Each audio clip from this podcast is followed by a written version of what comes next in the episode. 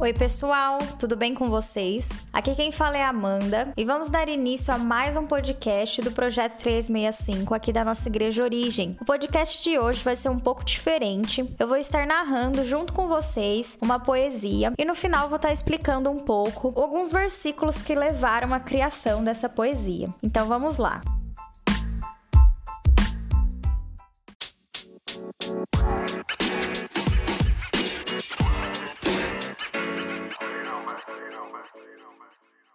Além da visitação. O dia que Jesus me encontrou, ou o dia em que nasci de novo, o dia que chorei diante dele quando veio me visitar. Me lembrei de Atos 2 e de como aquilo funcionava. De repente estava acontecendo, o Senhor me visitava. Mais uma vez isso me ocorreu. O meu amado ouviu o meu clamor. Outra vez eu nem clamando estava, e durante o dia sobre mim ele pousava. Como resistir ao que é irresistível? Não posso achar que é só a alguns que é concedido. A presença gloriosa do Deus Altíssimo quer permanecer comigo. Além de uma passagem, desejo mais que uma porção. Eu sei que não era miragem, os meus olhos viram o seu coração.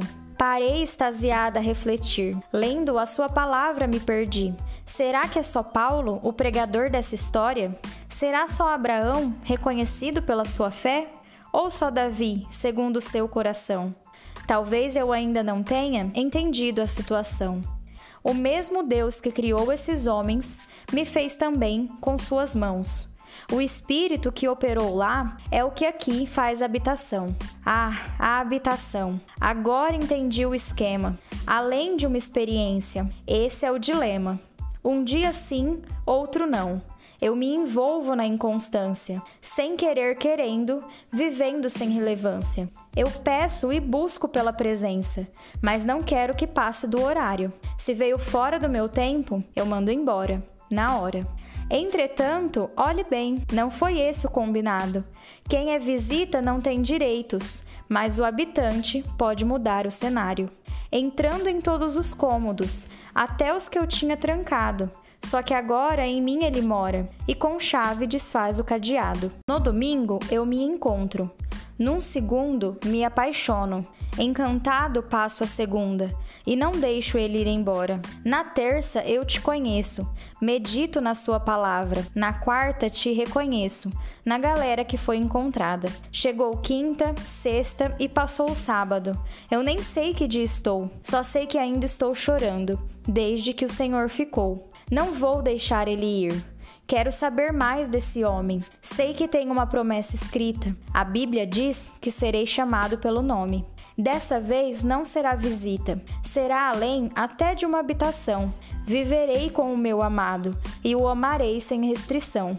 Minha vida tem propósito, o fim por ele escolhido. Esse dia grandioso que em partes tenho recebido, além de uma visita, que meus dias honrem a ti aquele que tinha o universo, mas escolheu estar aqui. Bom, após a mudança de série da nossa igreja, onde começou a ser tratado e nos ensinado a respeito da presença de Deus, também houve aquele culto onde a presença de Deus foi manifestada ali. Então eu comecei também a buscar na Bíblia e com oração, né, um pouco mais a respeito dessa presença, a respeito do conhecimento dessa presença. E o Espírito me levou a ler Atos 2 nesse mês, né? Nós estávamos passando pelo livro de Atos, então voltei em Atos 2. Mas no versículo 4 vai falar assim: Todos ficaram cheios do Espírito Santo e começaram a falar em outras línguas, conforme o Espírito os habilitava. O capítulo 2 inteiro, ele é muito precioso, porque ele vai mostrar após ali a primeira manifestação do Espírito que nós temos na Bíblia, é o que aconteceu com aquelas pessoas, o que aconteceu com aquela multidão. E lá no finalzinho da nossa Bíblia, no capítulo capítulo 22 de Apocalipse, no versículo 5, diz assim: E não haverá noite, não será necessária a luz da lâmpada, nem a luz do sol, pois o Senhor Deus brilhará sobre eles e reinarão para todo sempre. Vocês conseguem imaginar essa luz? Vocês conseguem imaginar que não vai ser necessário mais o sol? É algo fora do nosso entendimento. E refletindo um pouco sobre esse capítulo 2 de Atos e esse capítulo 22 2 de Apocalipse, nós vemos que nós, não só a nossa geração, mas até o cumprimento de Apocalipse, de tudo que está falando ali no livro de Apocalipse, e desde a primeira aparição do Espírito Santo, quando Jesus é elevado aos céus e ele fala que deixará o Espírito, desde aquele tempo até o dia então que se cumprirá o que está em Apocalipse. Nós somos o povo dessa transição, o povo que foi privilegiado por receber o Espírito. Então, como nós temos aprendido, né? Como nós temos lidado com essa notícia, como nós temos lidado com a presença, como tem sido o nosso relacionamento com a presença. E nós podemos hoje, a partir do Espírito Santo, é se tornar um local prazeroso e habitável para a presença de Deus, para que Deus possa não somente se manifestar com uma experiência, mas principalmente se manifestar em todas as áreas da nossa vida, vindo moldar o nosso caráter, as nossas atitudes, o que nós vemos, o que nós ouvimos, o que nós falamos. Não é somente uma experiência que vai transformar todo o cenário, mas é o contato,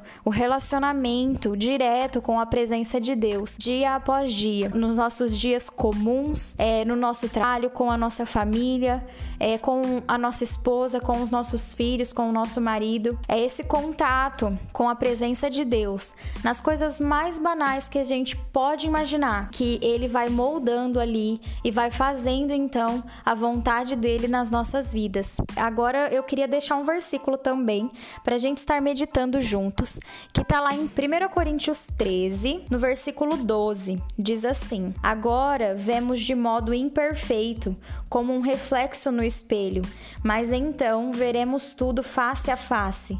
Tudo que sei agora é parcial e incompleto, mas conhecerei tudo plenamente, assim como Deus já me conhece plenamente. A primeira coisa que me chama a atenção nesse versículo é que Deus nos conhece plenamente, e isso nós nunca iremos entender. E outra coisa é que tudo que temos recebido agora, aqui nessa terra, é parcial, é incompleto. E gente, eu não sei para vocês, mas toda vez que a presença de Deus me toca, toda vez que eu tenho uma nova revelação, uma nova experiência com a palavra de Deus, ou com algum irmão, ou em qualquer contato com a presença de Deus, aquilo para mim, como ser humano, é algo tão profundo. Mas depois eu lembro que a presença de Deus é muito grandiosa, que a presença de Deus é muito vasta e nós aqui estamos experimentando apenas uma parte, apenas algo de forma incomleto, que nós não possamos, não podemos entender ainda a imensidão dessa presença, a imensidão desse Deus. Então, que possamos continuar buscando nos tornar um local prazeroso, uma habitação onde o Espírito possa olhar para nós e encontrar espaço para estar nos moldando, para estar mudando as coisas de lugar, se necessário for mudar algo nas nossas atitudes, se necessário for mudar algo na nossa localização geográfica, qualquer coisa que ele se sinta sinta à vontade para fazer essas mudanças, que não seja apenas uma experiência ali num culto de domingo, que não seja apenas uma experiência pontual ou isolada que a gente teve, mas que o Espírito Santo crie um relacionamento com a gente, que ele possa ver em nós esse anseio por dia após dia estar construindo esse relacionamento, para que quando chegar o cumprimento aqui do livro de Apocalipse, nós sejamos encontrados esse lugar de habitação, que foi durante toda a nossa vida, colocando lenha na fogueira e preparando esse local.